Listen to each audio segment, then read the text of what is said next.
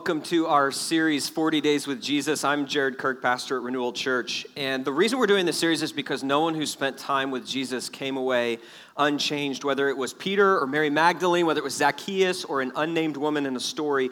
Jesus was completely life changing to those who spent time with him. And if you're new to Christianity or new to our church, I want to invite you on this journey with us. We're in the middle of it. We're reading through the book of Luke on a daily basis. Um, so we'll be finishing the entire book of Luke, the story of Jesus' life in 40 days. And today we're thinking about forgiveness.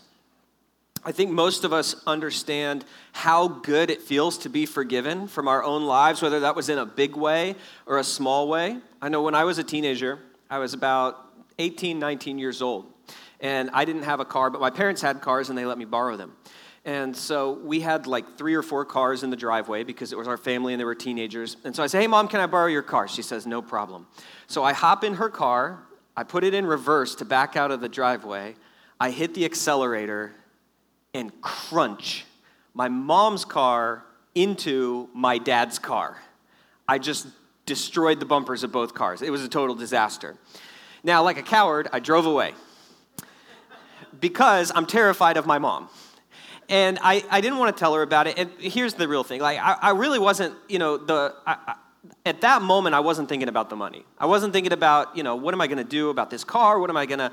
I was like, my mom is going to be so mad at me. My dad is going to be so mad at me. My dad wasn't home, so I had to call my dad. I had to let him know what happened. And I was just thinking, you know, um, this is not going to go well. I call him on the phone, and he said, Hey, um, it's okay. I'm glad you're okay. Um, I forgive you, and we'll figure out the money part of it later. To me, you know, it was like, the, figuring out the money part, I, I, was okay with that. You know, I was like, this is my fault. Just the fact that my dad said, I forgive you, that our relationship was in a good place, it was like there was a weight lifted off of my shoulders. And most of us know the joy of what it feels like to be forgiven. I came across. Um, I came across just hundreds of stories this week as I was researching this of people who were forgiveness, forgiven, people who were given presidential pardons, people whose spouses came through for them, people who were forgiving those who had harmed people that they love. But for most of us, it's, it's not these huge life shaping moments, it's these little moments with people that we hurt because when you're in a relationship with people and you love people, forgiveness has to be a part of that. Now, today, as we look at the words of Jesus, we're not thinking as much about that interpersonal relationship that happens with all of us. We're thinking very specifically about God's forgiveness towards us. And this is a, this is a core component and a piece of Christianity that's right at the very center of what we believe. Although I find that for many people in our society, when I talk to my neighbors about this, it, it's not entirely clear anymore why forgiveness is a necessary component of a relationship with God. But if you think for just a moment, you know, when you love someone and you live with someone, when you, when you share a space with someone that you love, forgiveness will have to be at least some part of that relationship. You know what I'm saying? They're to steal your hairbrush. They're to lay they're to lay down on your bed. They're to they're to sit on your bed with their same jeans that they wore when they sat on the T. You know what I'm saying? And forgiveness is going to have to be a part of that relationship. We all know that just from our regular human relationships, forgiveness is a component of that when you love someone and live with someone. And so I don't think it's a stretch to say that, okay, if that's how human relationships work, and the Bible teaches that God loves us, that there's a relationship of, of love between God and people, that forgiveness must enter into that somehow. It must be different than with people because while we can wrong God, God's not going to wrong us because he's perfect and loving in all of his ways. So, what does that forgiveness piece look like between us and God? And that's what Jesus invites us to consider in the story of the woman. It is, it is sometimes called um, the, sto- the, the story of Christ at the house of Simon the Pharisee because the woman, who's really the center of the story, doesn't have, uh, isn't given a name in this story. And the, the power of this story is in the contrast. And how it applies to your life and my life is in the contrast. First, you have Simon the Pharisee, and we saw some of the, the, the famous artwork, most of it from the Renaissance, around this story. And Simon the Pharisee is wealthy, staid, morally upright. He's judgmental. He is obsessed with purity. He is socially important and he's spiritually curious. That's Simon. But on the other side, you have an unnamed woman who is effusive. She's morally corrupt. She's impure. She's cavalier. She's improper. She's a social outcast. And she's spiritually awakened. She's an unnamed woman. And when Jesus tells the story of the two debtors to Simon, the point of the, de- the, the point of the parable is crystal clear because he gives us the point of the parable in Luke 7:47 Jesus says I tell you her sins and they are many have been forgiven so she has shown me much love. But a person who is forgiven little shows only a little love. Jesus point if you wanted to summarize it is something like extravagant love is the natural response to extravagant forgiveness. And that's written on the front of your teaching notes today. If you want to follow along in your teaching notes the verses and there's some blanks in there as well that the point of Jesus' parable is that extravagant love is the natural response to extravagant forgiveness. And I think that for most of us, like, we get that. You know, if you're forgiven something incredible, does that not pull love out of your heart? Like, we understand that just on a human level, that the greater of the thing you're forgiven, the greater the debt is wiped away, the, the more love comes out of you and pours out of you, at least it ought to.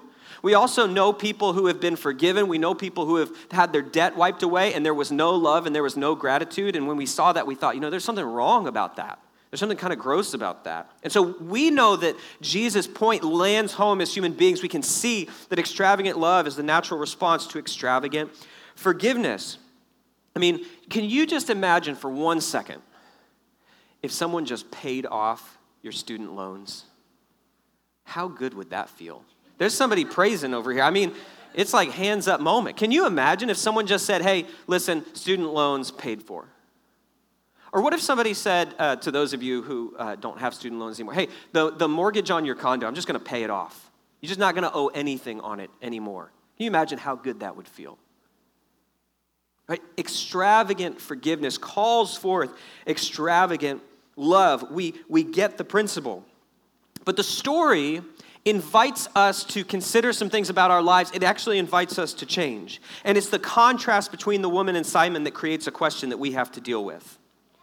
You see, in the story here, we have a notorious sinner weeping at the feet of Jesus, and we have a respected member of society. And this whole encounter with Jesus leads us to, to this idea that it's better to be a notorious sinner weeping at the feet of Jesus than a respected member of society who is confused and disgusted by true repentance. The question that this story poses to us is how do I live less like Simon the Pharisee and more like the woman at Jesus' feet? Have you ever felt imprisoned by other people's opinions of you? Have you ever felt um, been more concerned about being seen as an upright, pure person than you have about people? Or um, most of us would say no to that. So, um, um, have you ever been too, um, too busy or too disgusted to slow down um, for someone on the side of the sidewalk near Copley Square? Um, and there was a part of you that thought, that's, that's pretty gross. Have you ever been unaware of your own need for grace? Gone through a day and just felt like, I'm doing pretty good today. I'm having a great day. That's essentially the life of Simon the Pharisee. Simon the Pharisee is imprisoned by other people's opinions. He's more concerned about purity than about people. He's unaware of his own need for grace. And sometimes we live like that. The question of the story is, though, how can we live more like the woman, the unnamed woman at Jesus' feet? Think about this. Would your life be more, more joyful if you felt like this? You were released from the prison of other people's opinions. Have you ever felt the freedom of just not giving a crap about what other people think about you? Am I allowed to say that? No, okay. It bothers my wife when I say that. Sorry. You know how good that feels just to not care what other people think? That's the woman at Jesus' feet. To, to live a life where just love and gratitude pour out of you would you be more joyful if you were aware of your need for grace moment by moment? Would you be more joyful if you were encountering Jesus not as just sort of spiritually curious, but in an intensely personal way? You'd better believe your life would be more joyful. That is the woman at Jesus' feet. How do we live less like Simon the Pharisee and more like the unnamed woman? How do we live with the same extravagant love for Jesus that that woman was pouring out at his feet in his house? And we see three things in our encounter today. And if you open up your teaching notes to the inside, there's three ideas for you. That we live more like the woman, we live with extravagant love for Jesus when, number one, I acknowledge my debt. If you're a note taker, write that down. The first step to acknowledging your, your um, to living with extravagant love for Jesus is acknowledging the debt. We said extravagant love is a natural response to extravagant forgiveness, but most of us, most of the time, don't sense our need for forgiveness immediately because we haven't acknowledged our debt. When you know you're in debt, you know you need debt forgiveness. And this story we are encountering is about two people acknowledging their debt. In the first section of the story, it focuses relentlessly on this woman at Jesus' feet. She's referred to as a sinful woman, and it's a small town. Many of you are from small towns, and you know how everyone in the town can know your business. And this woman has a reputation that precedes her into Simon's house, and that she's a sinful woman. Whatever that means, whatever it is for her, and you can use your imagination, the story kind of leaves it up to your imagination. What she does to Jesus is awkward and off putting.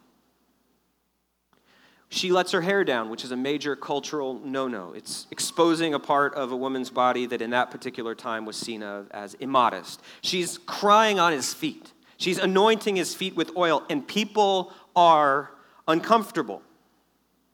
And Simon the Pharisee thinks, that's disgusting. He thinks, I would never let a woman like that touch my feet. And that's why he says if Jesus were a prophet, he would, he would never let a woman like that touch his feet. It's undignified, it's unclean. That's what Simon's thinking. And Jesus knows people's thoughts. And so he answers Simon's thoughts in Luke 7 41 through 42. And he answers with the parable. It's a two sentence, three sentence parable.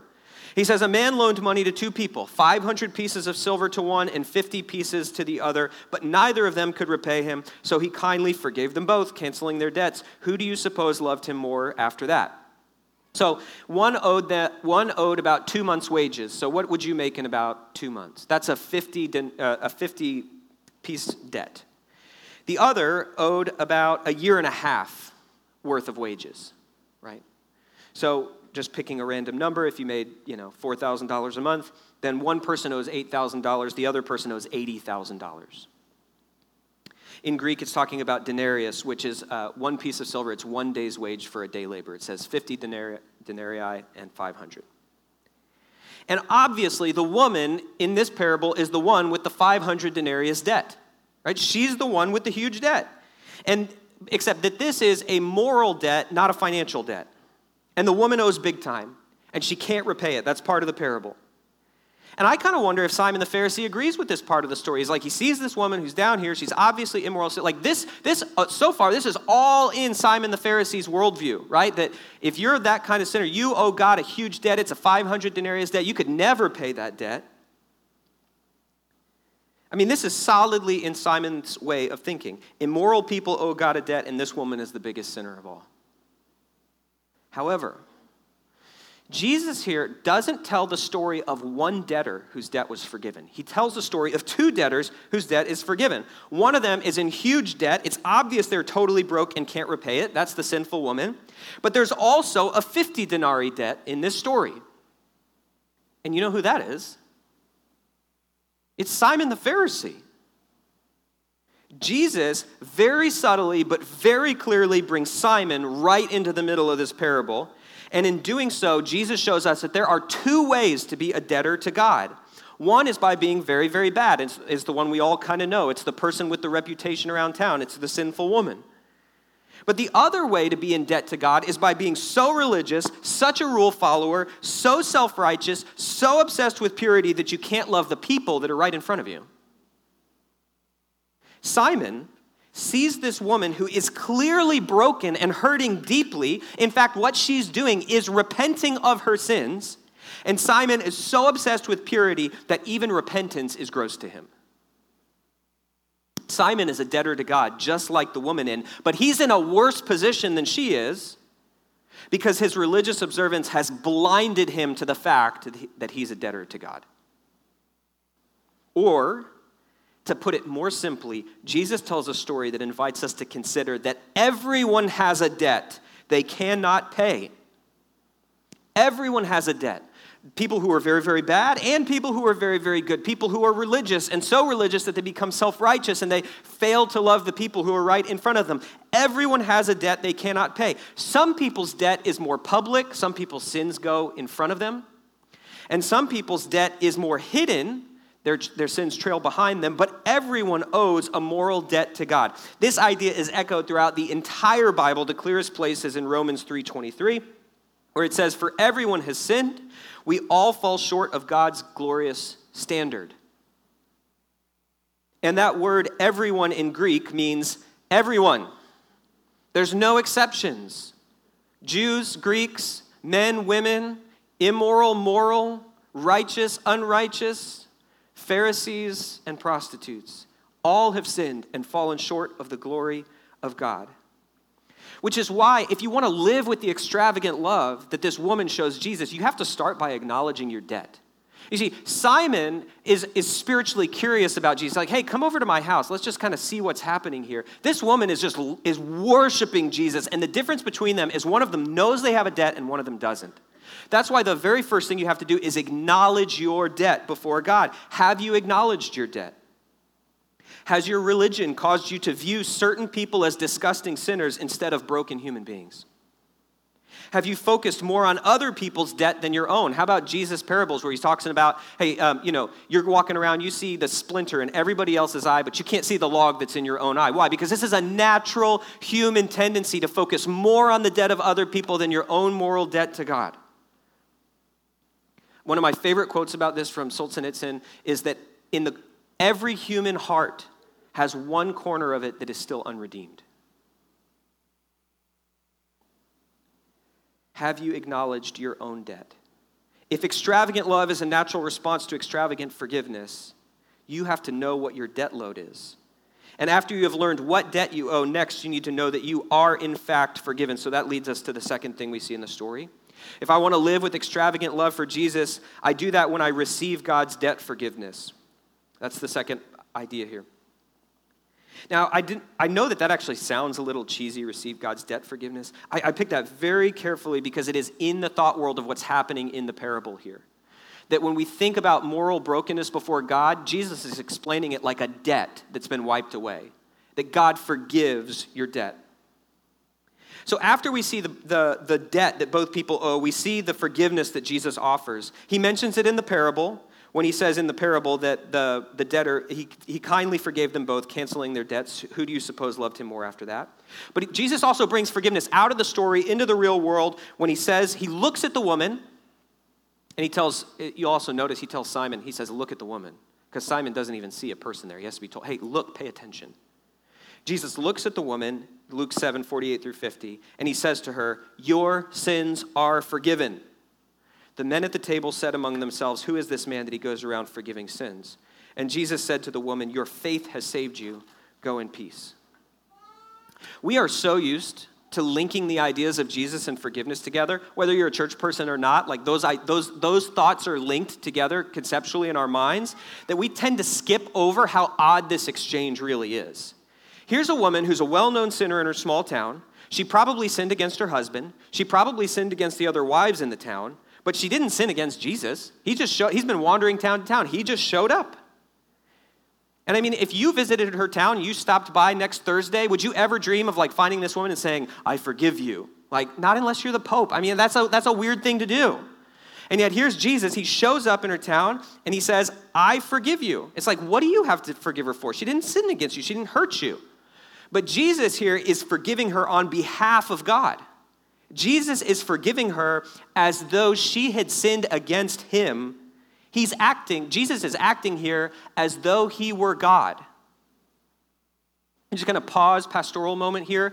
People encounter this idea in our broader culture all the time that Jesus didn't have this self understanding or identity that he was divine, or that maybe that was, it's not present in the first three gospels, that in the Gospel of John they wrote that into Jesus' life. That's crazy. You have to be completely biblically illiterate to think that Jesus didn't constantly claim to be divine. There's constantly people picking up stones to try to kill him because they say he's saying that he's divine. It's happening everywhere in the Bible. Here you have that self understanding for Jesus where there's this lady who sinned against people people and against God, and Jesus says, I forgive you. He's acting like he thinks he's God because that is exactly what is happening in this text. Now, most modern people don't understand their need for forgiveness because they see God as loving, kind, merciful, and compassionate, and God is all of those things. But according to the Bible, he's also holy. He's also unimaginably powerful. He's also a perfect judge. And therefore, he does not leave the guilty unpunished. He is both the lion and the lamb. This is captured perfectly in Numbers 14 18. Listen to the, the almost contradiction in this verse. It says, The Lord is slow to anger. He is, a, he is filled with unfailing love, forgiving every kind of sin and rebellion but he does not excuse the guilty. It's like, how does that work? God forgives every kind of sin and rebellion, but he also does not excuse the guilty? How can he forgive every sin and rebellion and also not excuse the guilty? Isn't forgiving every kind of sin excusing the guilty? That's, that's what it is. How does that work? That's a serious spiritual question. And the answer of how God is both perfectly merciful and forgiving and also a perfect judge at the same time is that he does it through the cross. Colossians 2 13 through 14 teaches us how this forgiveness works. It says, You were dead because of your sins and because of your sinful nature was not yet cut away. Then God made you alive with Christ, for he forgave all our sins. He canceled the record of the charges against us and took it away by nailing it to the cross. The record of the charges is used in Greek antiquity. It's an IOU. So, like, if I owe you a debt and you've loaned me money, say you loaned me $1,000, we would write out a record of the charges. Uh, you know, it's like you loaned me $1,000 on this date, and here's a record of what I owe you. And according to the Bible, that what was happening at the cross was there was a list of everything you did that was a that was a debt to God. It was a moral debt to God. There was a list, you know, and it's like like when I imagine it's sort of like um, Santa's list in Elf. It just it just goes on and on and on, right? It's like the list of all the all the ways Jared has screwed up his life and hurt other people and sinned against God and been prayerless and wasted my time and not worshiped him and lived for myself instead of living for him and hurt other people, hurt the people who were closest to me, spoken out of anger. You know, it's like just on and on and on and on and on. The way that I've used people instead of loved people, the way that I have used people to feel significant or powerful instead of serving other people, and the list goes on and on and on. And every single one of us has a list like that. And according to Colossians, the way God deals with that is he takes that list that of all the debt you owe and he nails it to the cross. So you are forgiven. And the record of the charges against you is canceled on the cross. And if you think, well, who could ever pay that debt? That's what Jesus did on the cross. He paid the debt for your sins to be forgiven so that they could be wiped out.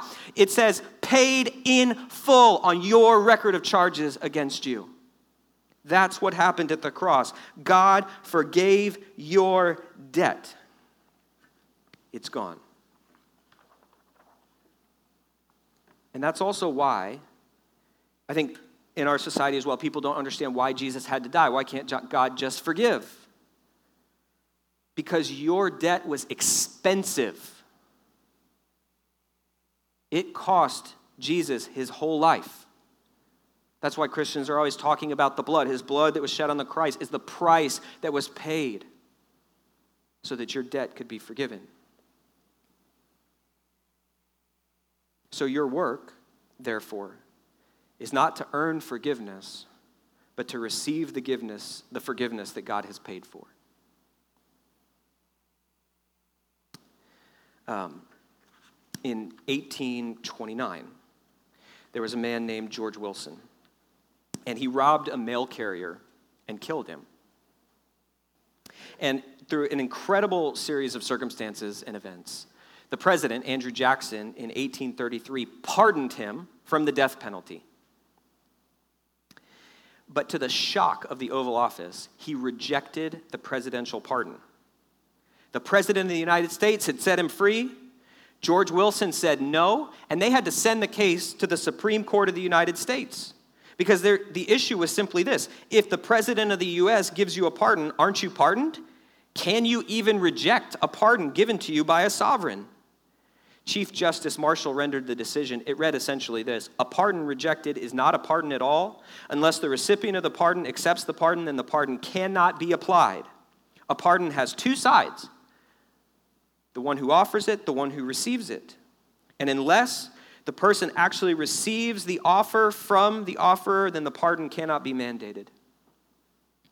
On the cross, the eternal God, having been satisfied by the death of his son, has offered every man, every woman, and every child, every boy, every girl a pardon. But we have to accept the pardon that God offers. And so, if the first step is to recognize your debt, the second is to receive the forgiveness of the debt that God offers, to receive God's pardon. If you want that extravagant love where you live like the unnamed woman, you've got to receive God's forgiveness. And that leads us to the last idea. I live with extravagant love for Jesus when I return to praise him for his forgiveness. You know, when we come away from this story, our lasting impression is the extravagant love of the forgiven. We see this, this woman who's so grateful to Jesus for wiping away her debt. She didn't care what other people think. She's wiping her feet with her hair. She puts the expensive ointment on. The ointment on her on, she put on his feet probably cost a month's wages or more. She models for us the response of extravagant love for Jesus when her debt has been paid. She returns to praise him. And Jesus lets her do it. I, I always think that's so interesting about the story, right? She's, she's there at his feet. It's in, like everyone's awkward in this moment because she's, do, she's doing something, it's, it's, it's not common in that society either to get down and cry on someone's feet and wipe it with your hair. Like everyone's on edge. They're like, oh, this is really awkward. And you would think Jesus would say, hey, sweetie, not, not right now, maybe later after dinner, come back and we can talk afterwards or whatever. He just lets her do it. Jesus approves of this extravagant praise for him. Luke 7 47, he says, I tell you, her sins, and they are many, have been forgiven. So she has shown me much love. But a person who is forgiven little shows only a little love. Jesus is driving the point home to Simon the Pharisee that her, when she returns to praise him for his forgiveness, it is good, it is worthy, it is wonderful. He is telling them that extravagant love is the natural response to extravagant forgiveness. When you acknowledge your own debt clearly, your love for Jesus grows. When you receive his forgiveness offered freely, your love for Jesus grows, but you still have to return to praise him. And it might cost you something. The woman at Jesus' feet, her praise is costly. It costs her status. You think about the, the, um, the embarrassment of coming before the most important person, one of the wealthiest people in the town, and a lot of people are clearly gathered there. The servants are wondering what you're doing. The important people are like, What's she doing here? You don't even belong here. It costs her status in the community. It costs her reputation. She lets her hair down, so she's now she's being seen as someone who's just, just transgressing all the social boundaries. She doesn't get it. Why would you live like that? Would you be modest like that? It just doesn't make sense. It costs her money. The ointment that she's putting on Jesus' feet is costly to her. And she's modeling for us this extravagant love and asking us the question Will you return to praise him? Even if it's costly. What if it costs you your status in the social world? What if returning to praise Him means being embarrassed in front of your peers? What if it costs you your reputation at work? Will you return to praise Him? I, I um, at a, I was at a different church in Boston before we started this one attending, and there was a man there who was a postdoc in research, um, genetic research. And he said, Yeah, when people at work find out that I'm a Christian, they just knock 15 points off my IQ. They think I'm, they think I'm a fool. They think I'm an idiot for believing that. It cost him his reputation. Will you return to praise Him if it costs your reputation? Will you be able to pay the cost of, if it costs financially, to give generously out of grateful joy? This woman is like, for her, money is nothing because she's found the true treasure of Jesus. Will you be able to give generously out of grateful joy, not out of obligation or under compulsion? Will you return to praise Him? Or maybe returning to praise Him means showing up to serve Him. You know, it, uh, next Sunday we have the event at Mary Ellen McCormick where we're going to try to create a safe, fun place for kids to have Halloween trick or treat. We're going to share some love with uh, some hope with a community that could use a little bit of hope. Um, and the Bible says that, you know, when you offer even a cup of cold water to a little one in my name, you know, Jesus sees that. And um, you know, we need, a, we need a few more people to be a part of that. You know, on the back of the connection card, it says, send me info about the Halloween outreach. And maybe that's what it means to return to praise Him, is to serve others in His name. Will you return to praise Him? So many of us have forgotten our first love. We've forgotten the greatness of Jesus' forgiveness to us. We're suffering from memory loss. And our memory loss has led to love loss. Ephesians 1 7 is our memory verse for this week with 40 Days of Jesus. And it says this He's so rich in kindness and grace that He purchased our freedom with the blood of His Son and forgave our sins. Our freedom from Satan's sin and death was purchased with the blood of His Son. Our forgiveness, the forgiveness of our sins, was purchased with the blood of His Son. Will you return to praise Him? Um, when we began today, I told you how I crashed my parents' cars into each other. It wasn't maybe the highlight of my teenage years. And my dad did forgive me, and our relationship was in a good place, but we hadn't settled the money issue. So the next time I came home from college, he said, Hey, we need to talk about this. So I went in to go talk to my dad about it, and he said, My mother and I have decided not to make you pay to fix the cars. And I'm like, why? And he's like, honestly, we don't think you'll even be able to pay it. And I was working as a nighttime security guard, so he was right, you know? And I just, you know, it feels good when your dad wipes your debt out. And so many of you, you know, your father has paid your debt in full. You have a debt, you, you can't even pay it back if you want to. But you're still trying. You're still acting like you could pay him back. But the secret to this extravagant love is to receive the forgiveness, let him cancel your debt, and then just return to praise him. Let's pray together. As the worship team comes back up, I want to give you an opportunity as we bow our head and close our eyes to receive the forgiveness of God today. Some of you have never taken that step and crossed the line of faith and said, you know, I want Jesus to be the forgiver of my sins and the leader of my life. And if that's you, and you want to know that you have a relationship with God as your Father, you can pray this prayer silently along in your heart as I pray out loud.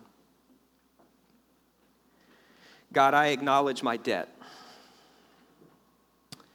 There may have been times when I was hiding it or ignoring it or denying it, but I acknowledge my debt to you today. I want to receive the forgiveness that your son Jesus purchased for me.